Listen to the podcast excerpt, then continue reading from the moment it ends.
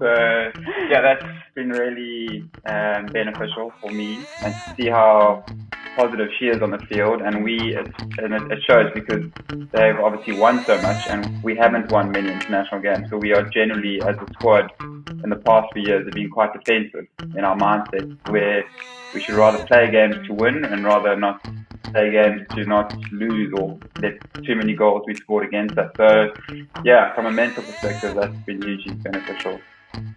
Yeah, I think we're so different as well. Like as persons that you can like help me with stuff that you are like more chilled or you see differently than I'm like all one frustrated bull, more like that. And he just like he puts things in perspective for me. And I'm like, oh, you know what? Actually, like it's just a game or it's just talking. Welcome to the Enrichment Project, Path to Purpose, recorded by the mad talent at Solid Gold Podcast.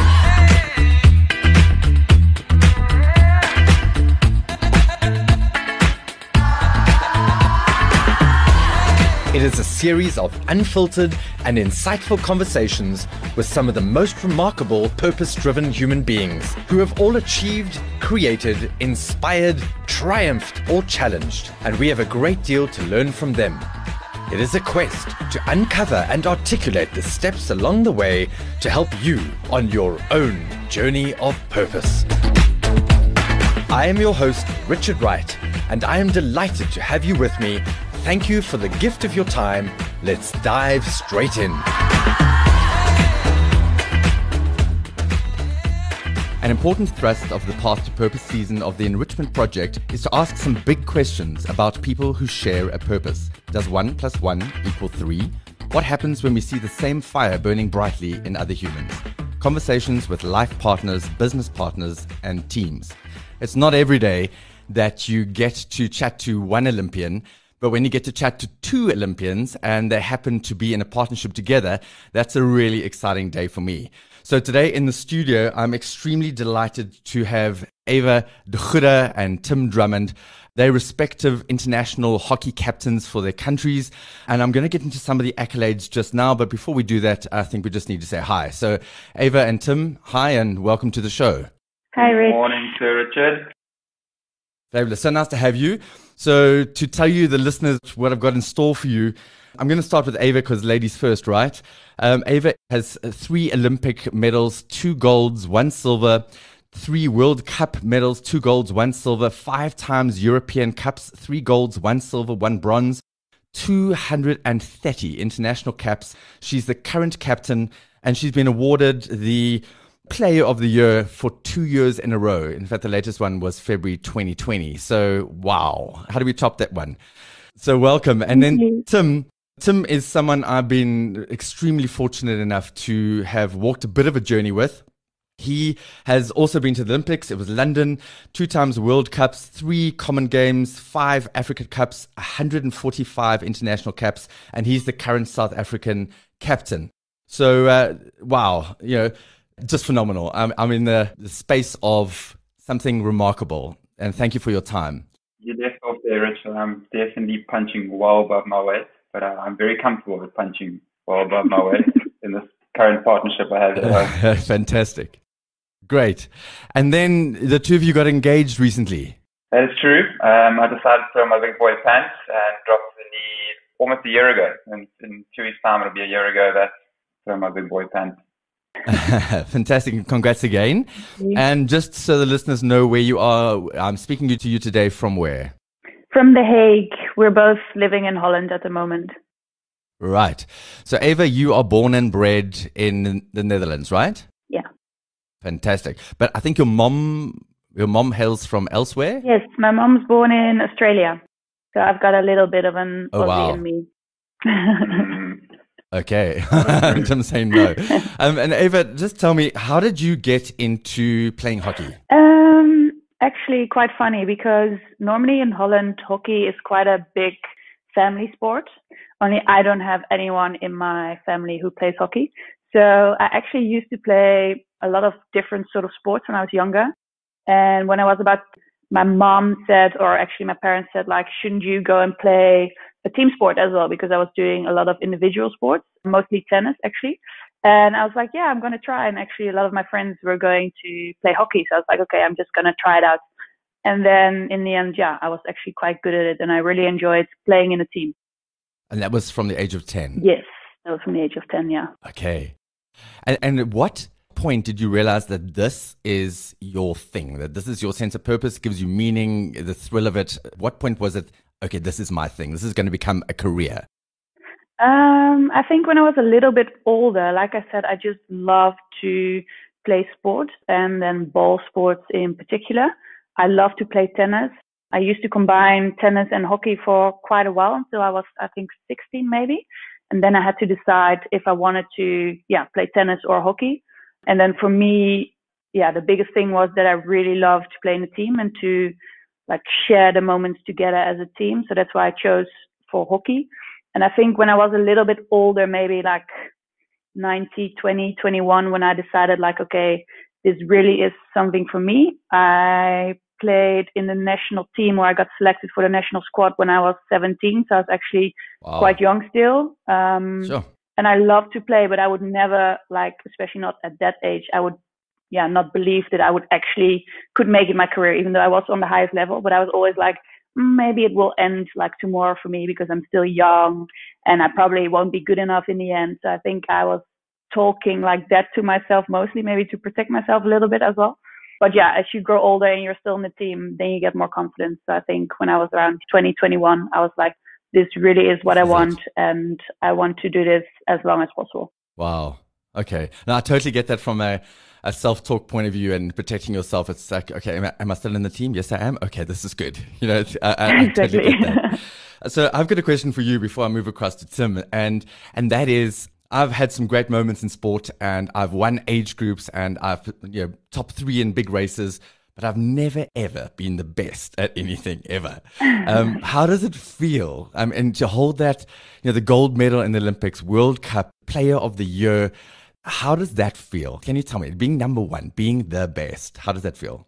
Yeah, it's just, it's so hard to describe, but for me, it's like, yeah, it's the most amazing feeling ever. I think, especially the prizes and then the golds that we've won as a team, those are the ones that I cherish the most because for me, that is what it's all about, that we are the best team in the world because that's why I started playing hockey to do everything as a team. And for me to feel so powerful together and to, yeah, that I'm always able to share those moments with others. Like even in 20 years time, I can always phone one of my old teammates and say, Oh, do you remember that tournament or those moments? And I have people to share it with. So yeah, to just work so hard for like years towards one goal and then actually win it. Um, yeah, it is the best feeling in the world. But for me, the ones that we've won as a team are way bigger and more important to me than the one that I have won individually as well. On your own. Okay. Tim, different story. So uh, you were tiny Tim when you were little, right? Most people Most people when they're little remain tiny no, but you were super little. You were super little. I've chatted to your mom, Tim. I've got fat is what so, I think you referred to me as, or my folks referred okay. to me when I was smaller. Wow, okay. They were harsh but fair. They gave me room to grow. so your very earliest memory of what you wanted to become one day when you grew up, can you remember what that is? Funny enough, I I remember my mom always telling me I used to watch travel shows and watch. Um, there used to be I think channel one seven one on DSTV or some TV network. There there was this travel channel and they used to go around certain countries and I used to always think that I'd be a journalist or reporting and a journalist from a different country or something. So that whole travel led to then aviation and through my grandpa flying in the RAF that has always stuck with me. And it was never a policeman or a firefighter or something like that, or something towards whether I was going to be reporting live from Bora Bora or flying planes or something like that. So that that is stuff. That's yeah, that was always a childhood uh, memory of where I wanted to go. Um, yeah, sport had nothing to do with that. Yeah. So my first memory of, of I think the first time I met you was uh, I was doing some training in the house, your home, and um, you were busy studying furiously for your private pilot's license. Am I right? I think that's right. That's correct. Yeah. And playing hockey at the same time. Right. Okay. And and the flying now? So the flying is on hold for now. One because I'm broke, and two because it's been a challenge from being here in the Netherlands, where I in, I, I try to do some research in getting into the KLM Flight Academy, but I need an EU passport. That's just one of the requirements. But I still currently hold a, a PPL, private pilot license, and I'm, I'm just keeping that ticking over. So when I go, when I go back home now in December, I'll do a few, just a few flights to stay, stay current with that license. And that license is last, it's valid for, for 10 years. So if I can keep that going, then I will. But it's, yeah, I need a commercial license to earn any money from, from flying as a, and make it a career. Sure. Okay. So I can fly you to your races around South Africa, Rich, but you won't be able to pay me any of your Ironman races. Thanks, Tim. Um, and so, and from a sporting point of view, so I know that you you've always been extremely talented. There's a bit of rugby, even though you were a little bit smaller than the average, and then cricket. cricket was something that you were really good at. I think cricket is, you know, this dream of becoming a national sportsman, and it was going to be cricket. And then what happened? Yeah, so with my old man playing a bit of cricket, that has always been and family, and I can you know, strongly remember playing backyard cricket with my brother, where the pitch was maybe about three meters long, and he would come off maybe 20 meter run up to try and bowl and knock my head off. So those were some, some great memories. But yeah, from from primary school into high school, I, I thought yeah, cricket was going to be a career. I got I spent a lot of time with it. So I remember my folks dropping me off at training sessions and net sessions and driving me all over the country to play cricket games. And then, yeah, after school, I, I kept going with it for about three or four years and just unfortunately couldn't crack it, couldn't get big enough scores to get into a provincial setup or to try and get a provincial contract. And then at the time it was between cricket and hockey and hockey was affording me the opportunity to travel and to also experience incredible events such as the Olympics or World Cups or Commonwealth Games. And I was really enjoying my hockey and then just decided to to pursue that. And that led me to playing club hockey around the world to try and improve my game and get better at it. And yeah, here I am in Holland still playing for hopefully at least a year and a half to go or a year. Fantastic. And you've been South African hockey captain for as long as I remember. Yeah, I think it's been four years now. I'm not too sure. Okay. I need to actually have a, a fact check there. Know? Okay. I'll, I'll get my secretary onto that.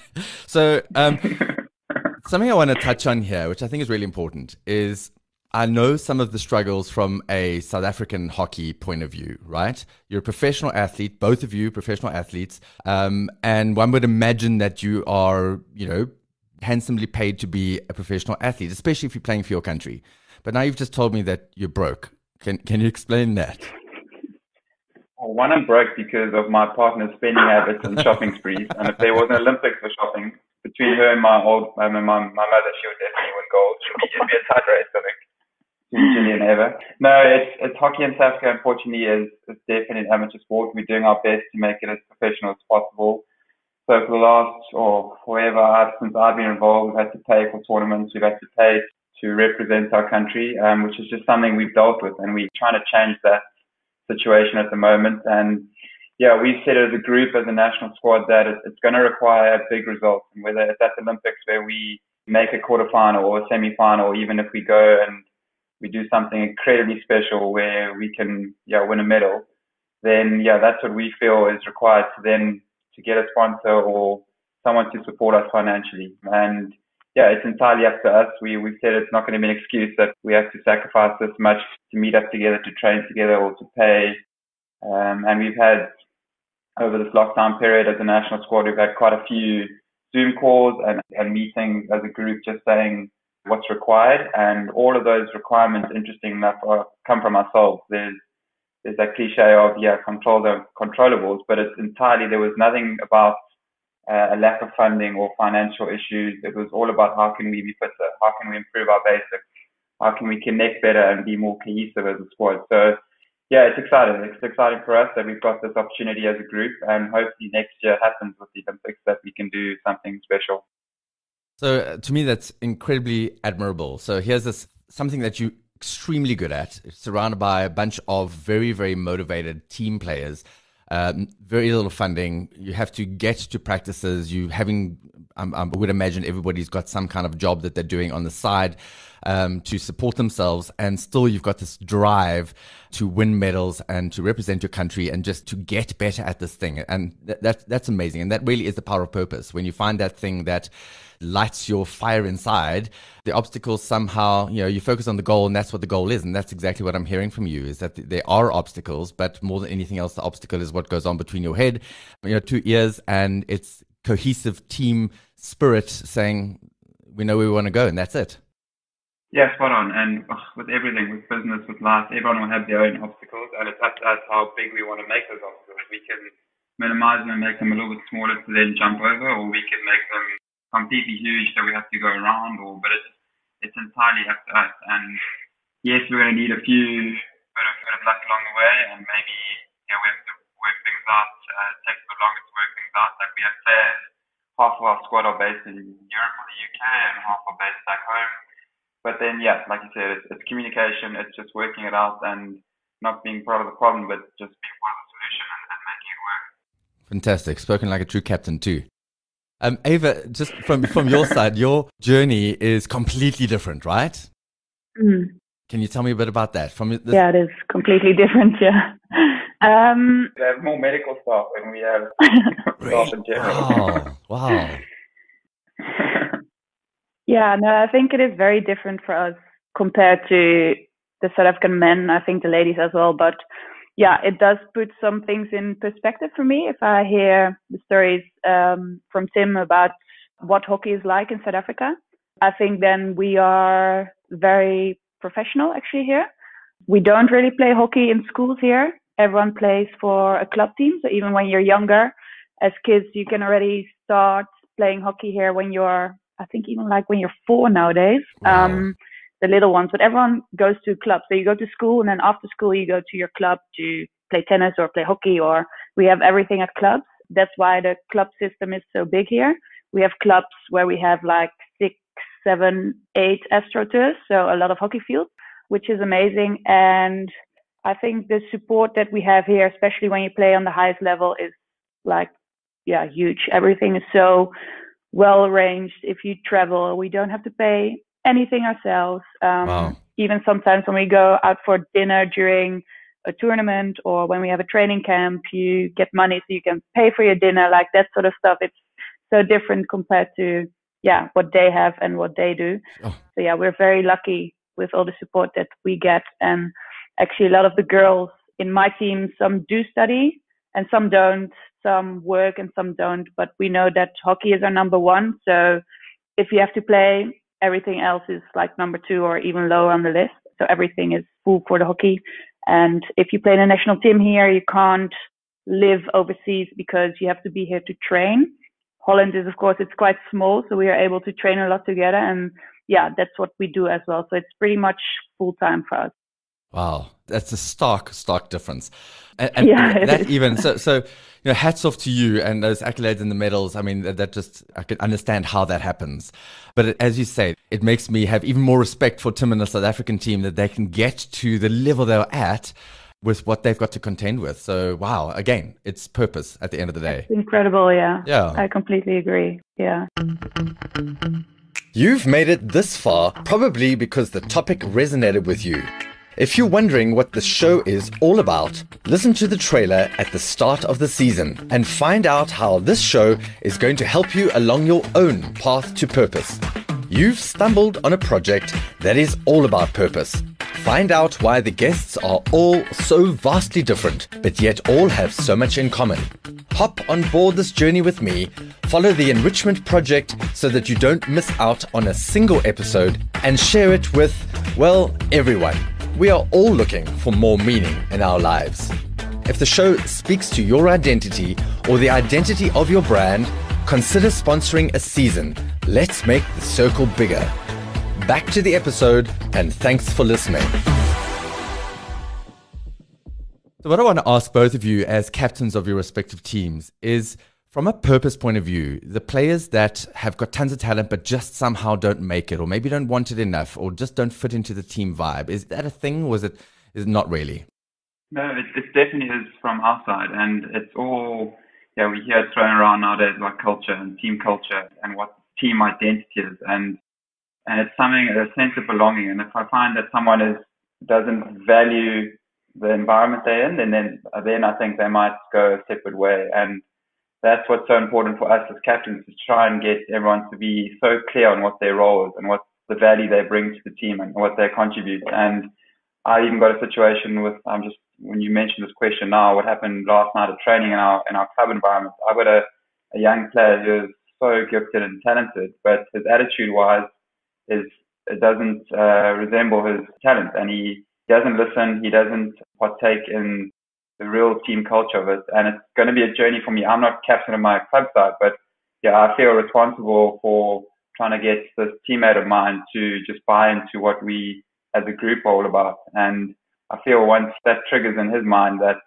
yeah, the, the greater team environment is way more important than him maybe looking good on a Sunday during a match day, then it's gonna it's gonna really improve his game and help the team. Oh, that makes a lot of sense. I guess it's that whole principle of um, us comes before me um, and putting your ego mm. aside. Yeah, and yeah. definitely the case. Um, Eva, your experience from that point of view? Yeah, I think it's similar with us as well. It is definitely, you have to put the team above yourself, if that's a correct way to say mm. it. Um, yeah, so it literally is. We have said it once as well that it is like you either fit in or you fuck off to say it like that. So that's actually what we always do. Like you fit into in the team, and if it doesn't work, then it doesn't work. It doesn't matter how talented you are or how great you think that you are. You have to fit in the team, and otherwise, it's not for you. And that is the power of the team. Pretty cool. Yes. Oh. Yeah, exactly. Okay, so let's bring it down to the two of you. So amazing to find somebody with that same fire burning inside. Amazing to find somebody who has a shared purpose, who is as obsessed with the same thing that you are. But I would imagine that comes with some challenges. You play for respective teams, you're traveling around the country, you know, whose needs come first, different times, I would imagine. Are there struggles? Tell me a little bit about that. Uh, I think we're fortunate in the way that we some, have... some very sorry some very ginger like looks looks across like um okay what can I say what can I say no no thinking about that Rich I think we do have a level of understanding where if Eva gets back from a long day of training or competition or something and she's just exhausted and wants to lie on the couch and I've done nothing the whole day and I have energy, then there's an understanding that I know what she's going through or I know what she's experienced that if she's just run 40 million shuttles and this and she's having to deal with 20 players, then there's full sympathy from our side with how she's feeling. And I think that is what I've noticed with other partners or couples where the one just doesn't get the work that goes in on the training field or in the business environment. They come home and try and understand that. So that's hugely important for us that we can understand and we sympathize with what's happened in the sporting side of things. Um, so you've been there. I think, yeah. So we've been there, and we I, I get it, and she gets it when I've had a terrible training or things just haven't gone well. But then we try and not let it linger on at home for too long. If we do discuss it, then it's boom, discuss it and move on, or straight away get into a Netflix or some form of series and and just relax and try not to bring it home and, and let it linger on. Fester. Yeah, yeah. I would imagine also it, it mm. must be mm. quite quite cool to have somebody who is an expert looking on from the outside of the field who can really look at things you know from a professional expert point of view and offer some suggestions or help or is that not helpful yeah definitely yeah i've got one of one of the best giving me pointers and giving me advice and we have we have different ways of, or very similar ways of, of how the game should be played, but completely some different ideas, and that definitely helps. So where I would think of a situation and how to maybe attack on the field, she would give me another point of view and how she does it. And you attack. Yes, attack.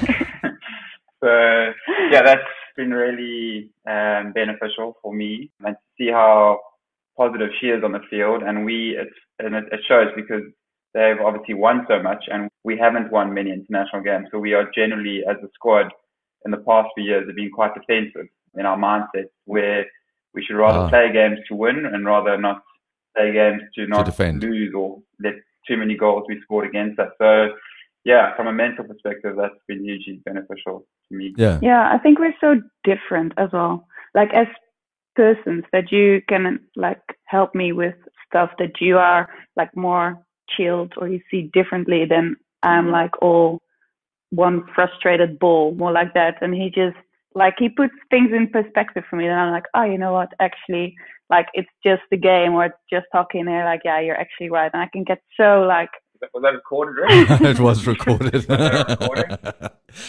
so, so help me out. No, that's heard that, exactly yeah. So help me out here, just so I understand a little bit. I know that you play different positions in your respective teams, right? Yeah. So, so Eva, you, you, what position do you play? Similar midfield slash uh, free defender, sort of. We're both free defender for our Yeah. national squad. Okay. True. So you're controlling a lot of the flow of the game, Yes. which is obviously a re- really good what we try position. to do. what you try and do, which is obviously a great position to be from a captain point of view, right? So you, you're controlling the flow, you're looking, see, overview idea of what's going on in the field. Or is that not always possible? Yeah, it is. uh, Yeah, I think you're correct in saying that. Yeah. Yeah, mm. I agree. No, definitely. Yeah, it's definitely a position which, yeah, you do have, you do receive a lot more ball and you do have an opportunity to influence how the team plays. Okay, fantastic. Um, so one thing I didn't mention earlier, I don't want to let this opportunity slide by, is that I've met a lot of, been fortunate to meet a lot of really top sports people in my life. And there's a very stark difference between the ones who are extremely good, but know they're extremely good and have the attitude to match, and others that are extremely good, but yet stay exceptionally humble and down to earth and accessible. And both of you are exactly that. And it's, it's always been, ever since the first time I met you, and Tim always, Uh, it's the thing I think I've admired most about you is your ability just to be you, to stay you, authentic, professional, but authentic and real and accessible with zero attitude. And I just want to acknowledge that. That's an amazing thing. Thank you, Sir Rich. Thank you. Yeah, we're both fortunate to have parents who have installed some solid values and morals in us, and we will be the first to call out each other if we feel that, yeah, this is you completely off the mark there, or if you're over the top and, and bring it down to earth. So, yeah, we've been we've been lucky in that sense. I, I really enjoy that. And Tim, obviously, your mom was a hockey coach, right? Yes, hockey coach, hockey player. Um, yeah, huge fan of the game and try to watch all our games. So that coaching ethic as well. Yeah, yeah. No, even though you might see her chatting to someone during a game, she's definitely got one eye on the game. I She's think. missing nothing. Well, I remember the last time I saw you play, and, and as Eva was talking about that, the, the eight or ten different AstroTurf fields, um, one club, and the last time I saw you was at Randburg Astro. That's one AstroTurf, and everybody plays in it. One That's it. It's just one. Um, but it was an amazing feeling Yeah. just to watch you play and, and to, to have you represent, and it's just quite something. So I can only just imagine how proud both of your parents are of you. So I want to ask another question, and this is a big one. So both of you is a rarefied existence of being at the top of the pile in your countries and being captains, and uh, that, that's phenomenal. But at some point in time, that ends, right? And what happens then? What happens to the sense of wow? I've chatted to one or two people who have retired from international Ironman and at the top of their game, and then they leave Ironman and it's hard because you know you, you are recognized, you are celebrated, and all of a sudden somebody else is there getting the limelight, and you've moved on. And what's next? Tell me what comes next. Yeah, for us in the South African men's setup, we are fortunate in the way that we know it's an amateur environment. So we are currently we continually pursuing studying or career or something to support ourselves after hockey. Uh, hockey just can't support us. Um, so that's where we're fortunate that as hockey's finished, you just hopefully transition straight away. That doesn't mean that the challenges of uh, routine and all of these this competitive environment that we've been in for so long that definitely has effects. And yeah, I think mentors are, are hugely important in that transition and you transition from the, the high stake environment of an elite athlete to go into whatever career you're going into.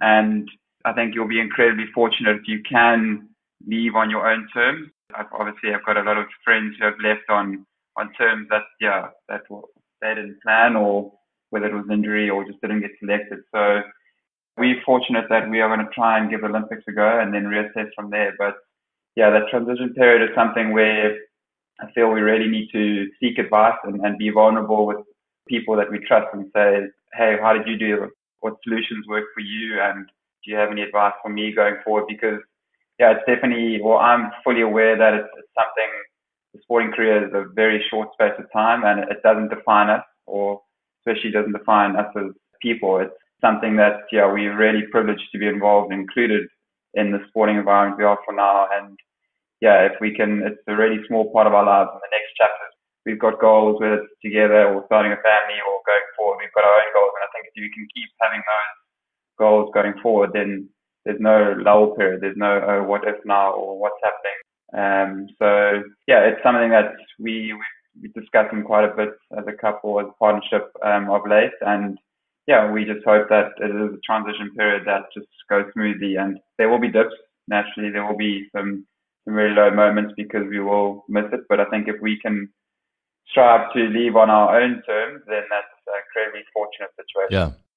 Um, thank you. A great answer. Um, and Tim, for you, do you see hockey in the future and still staying in the game or still staying a part of that? Or is it is there some sort of cognitive i'm going to shift away from that into something else whether it's a pilot whether it's another career somewhere else i definitely think i will shift away i'll definitely also then on the contrary say that i'll be giving back in some form whether it's i'll be staying involved whether it's foundation work or development of the game in south africa or whether i'm in here in holland and growing the game because i know how much it has given to me in my last sort of 12 years as a South African player. I've been, yeah, very, very fortunate and blessed to have the game give me so many relationships and so many experiences. So, yeah, I will definitely be supporting hockey in some form of way. I can't see myself going into the coaching role or coaching environment. If it's an advisory role, I think I would enjoy that. But I'm also looking forward to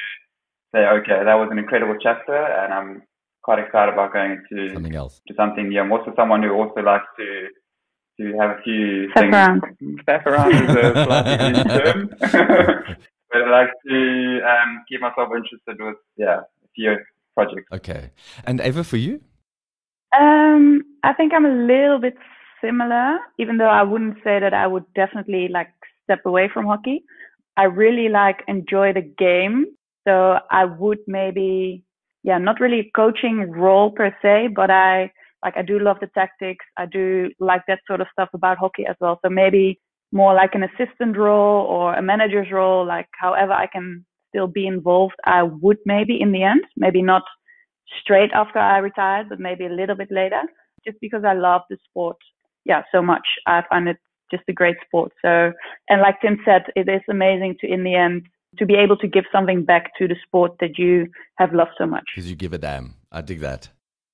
Yes. So, so, so leading on from that, and and I know that a lot of people look at professional athletes or full time athletes. Some you keep on telling me amateur, but anyway, um, full time athletes, international athletes, and it seems, oh wow, you know, you don't have work. It's, it's really easy, so cool. What do you, you know, you train a bit, you lie on the couch the rest of the day. What do you do? Um, and I know it isn't like that. I know that from a self discipline point of view, it's some days incredibly hard to do this physical thing. The days you're tired, the days you might be carrying a slight injury but you need the self discipline because that's what you do. It is your job. Can you talk to me a little bit about that?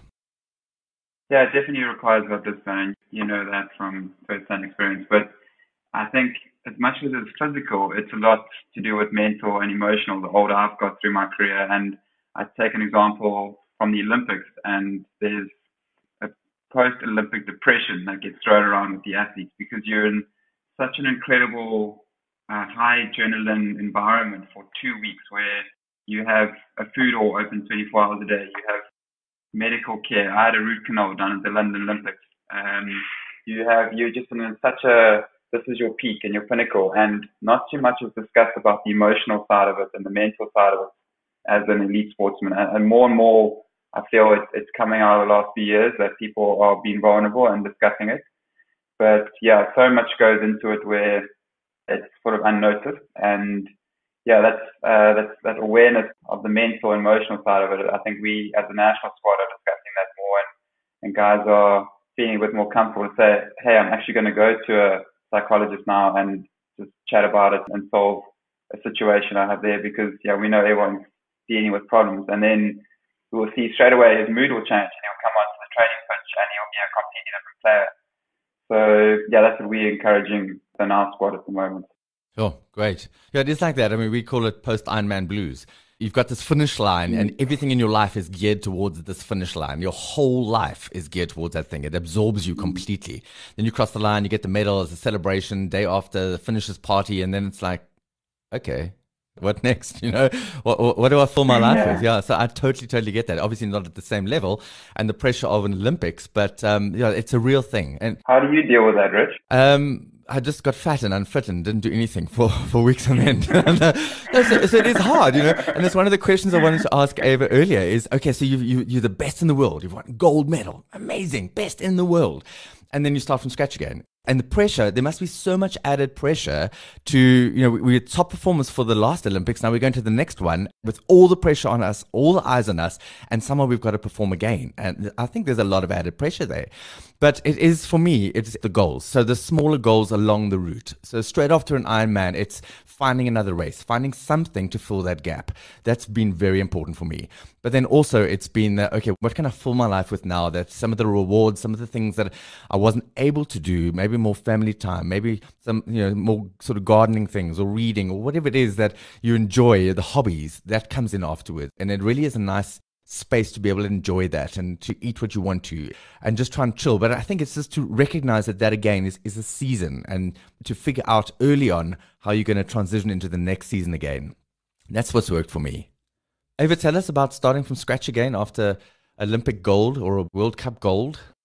Yeah, I think for us it's sort of easy because we, well, like you said, you let go first. So you do a lot of other things that you haven't been able to do for the past like two, three, four years maybe. And that really helps. And then there's always like that we start again with our club. So you sort of like come home from the big stage and you can play at your club and just be you and it's all chilled and warm and nice to play for your club. So I think that sort of like warm place is always there for you, which really helps where there is no pressure yet and you can just play and be you. And then I must say after the Olympics in Rio in 2016, I made the decision before the Olympics, I think maybe eight months before that I actually was going to South Africa for a year. Um, so just to let go of the really professional sport and then, yeah, see what I wanted to do. I didn't feel great mentally because I was injured already for the, yeah, two years, three years before the Olympics happened. And I just couldn't get rid of that injury. It was bothering me. That's why I mentally didn't feel great as well. And I decided, okay, I'm going to try and go for these Olympics. But then after that, it's done for me. It was a bit scary as well because yeah, you sort of make a decision to step out of the whole professional side of it. And then, yeah, you have all these questions like, will I even get back? Do I even want to get back? How will I feel after? So that was all quite scary. But then in the end, it was the best decision for me now looking back on it that I've ever made because, yeah, I came back stronger. I enjoyed it again and I just loved playing. So I think it's, yeah, it definitely is a struggle to start again after such a high. But then for me, I've done it before, so I know that it can work and you can do it. Um, it is addictive as well. So you know, like, sure. and especially because we have won uh, a few times as well, that you know, like, okay, we can do this again and we want to do it again. That really helps for me too. But I really needed that year break in 2017, actually. I think that's with anything purpose driven that you get so sucked in by this thing. And a lot of the self discipline comes mm. naturally because you're just so in it you know. So a lot of people ask me about self discipline how can i improve my self discipline and the first question i say is why aren't you why doesn't that come naturally? Why are you having to force that or push that? Why are you having to drive your willpower? I don't think you want this thing enough when the level of discomfort gets high enough, we mm. change things, or when we want it enough, then somehow we find it. So that's a different conversation to have. And that really is about the purpose is why are you doing this thing? What does it mean to you? And if it means enough to you, mm. then the, the self discipline comes naturally. But yes, you're right. We get so sucked in that there's a time we, we need to take the foot off the gas. And whether it's an entrepreneur, businessman, you know, captain of industry, captain of teams, whatever it is, is taking your foot off the gas and actually coming up for air. I think is really, really important. So, you know, hats off to you. Kudos. That must be quite a tough decision to make, especially coming off after a high like that. And as you say, it does. It makes us mm. stronger. Every time we get back up again, we rise stronger and more resilient. So, yeah, hats off to you. So, I've got one last question for you, and I could chat forever. So, if you had to give somebody advice, somebody who's feeling a little bit purposeless, they haven't quite found that thing, their thing, they want to dive in, that, that, that, but they're holding back because their idea of purpose is this, this being a captain of an international team or being, you know, going to the Olympics. And somehow it's okay, what is the trajectory between there and here? You know, and I think the purpose is that it's tiny little things that just start somewhere. But what would your advice be?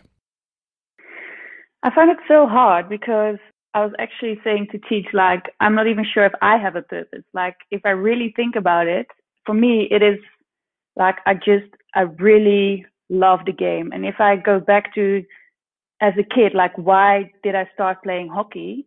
It was because my friends were going to play and I wanted to try it. And then I just fell in love with hockey. And I fell in love. Why did I fall in love with it? It was because I loved to play together as a team. And of course, I loved to play with a ball and with the stick because I really like the game already. I like to play the passing game. I like to do little skills, like all of that I love about hockey. So I think for me, if you find that passion that you love something so much that you, yeah, you want to live for it, that's what you want to do, then I've tried to just sort of like break it down as in why did I start playing as a kid?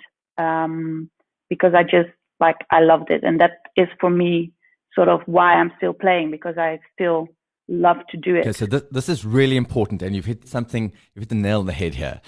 So, one of the steps in the path to purpose is research your obsessions. So, I've identified that we all have these things that we become obsessed about, we fall in love with. And for a lot of people, it's the idea of, mm. but I don't know that I can make money from this thing. So there's Tim. I don't think I can make money from this thing I'm obsessed about and really, really good at and love.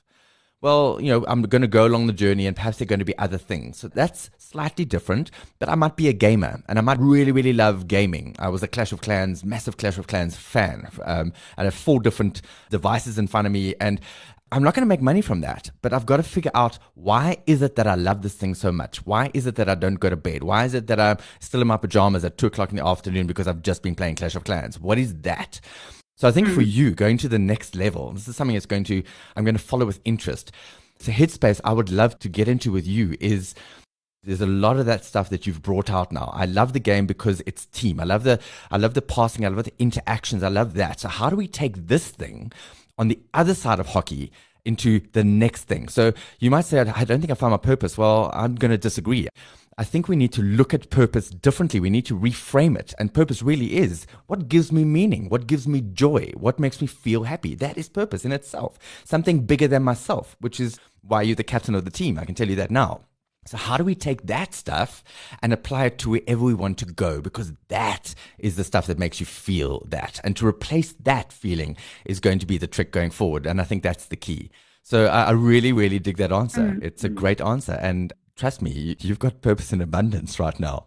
Um, you really do, even if you don't name it that. So, thank you. I appreciate that. Do you have any tools for that? Any tools? To try and uh, assist the people to replace that purpose or besides just trying to just go for it and so so that's exactly what this interview is about. And, and thank thank you for asking tim.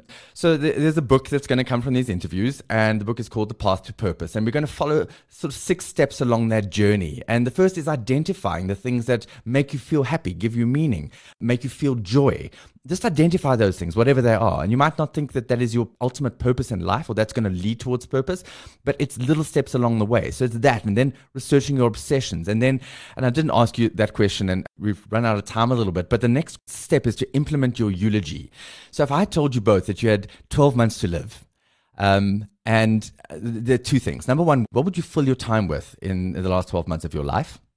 And number two, what would you want people to say about you when you're no longer here? In 12 months' time, that eulogy, that person that stands up and talks about you, what would you want them to say?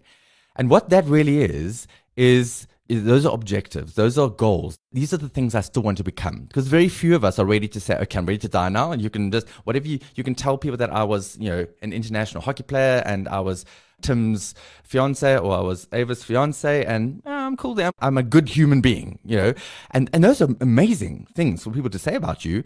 But, you know, what would that be? And that's part of the path to purpose is where do you want to go? What do you most want to be remembered for?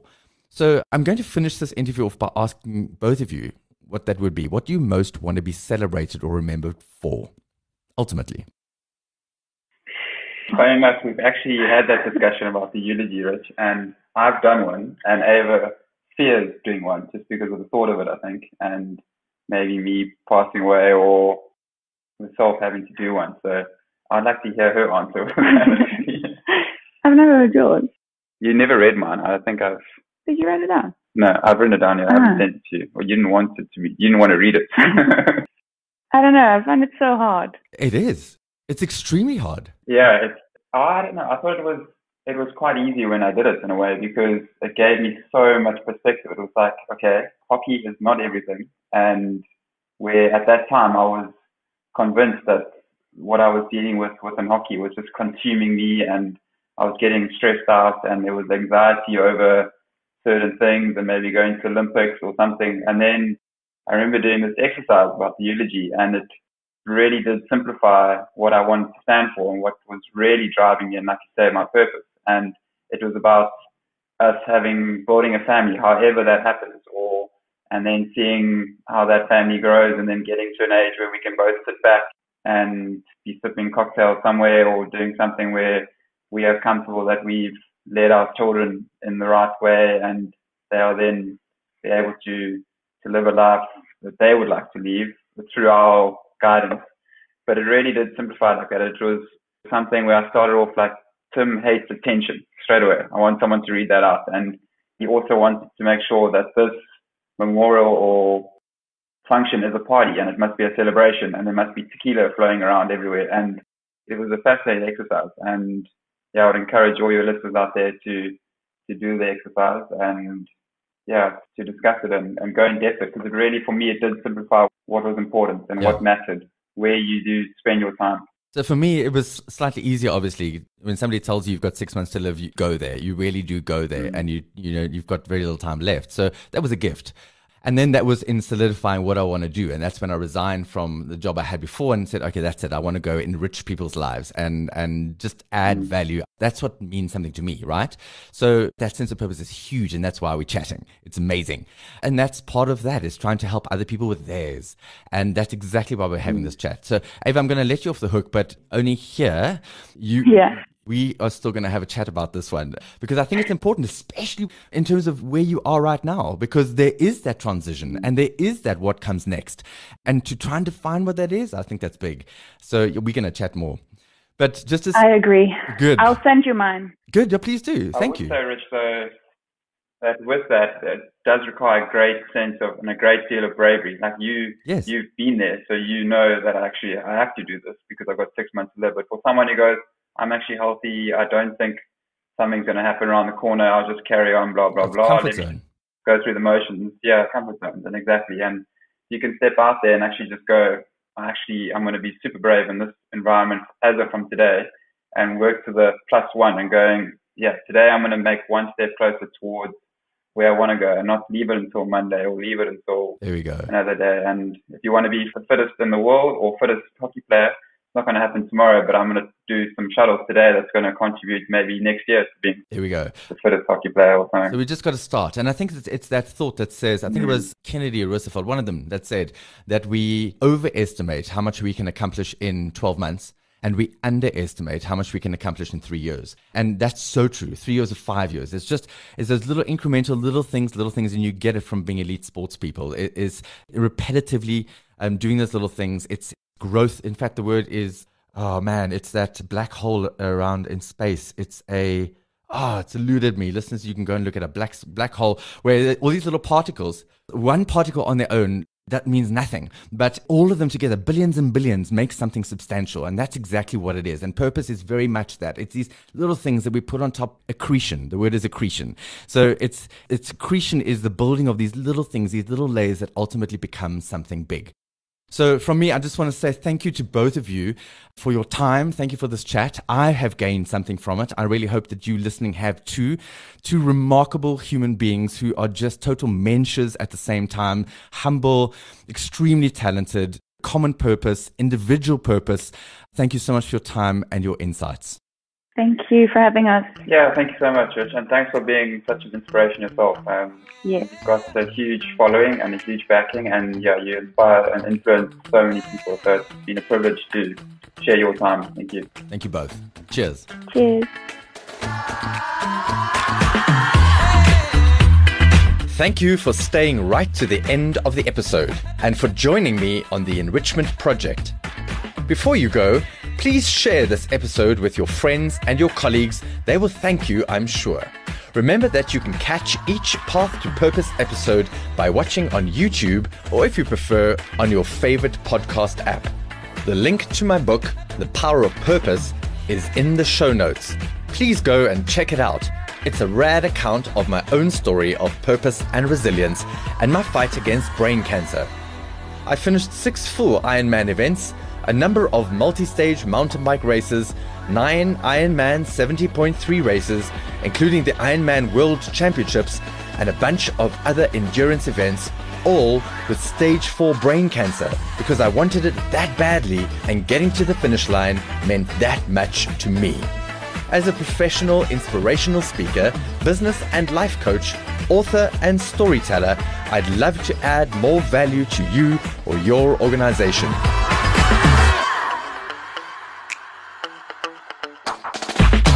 Please find more details on my website, iamrichardwright.com, and book me today for a live or virtual keynote, a masterclass, workshop, or coaching session. Or please follow my journey on Facebook, I am Richard Wright, Twitter, The Right Rich, Instagram, I am Richard Wright, or on LinkedIn. I'd love the opportunity to enrich your team.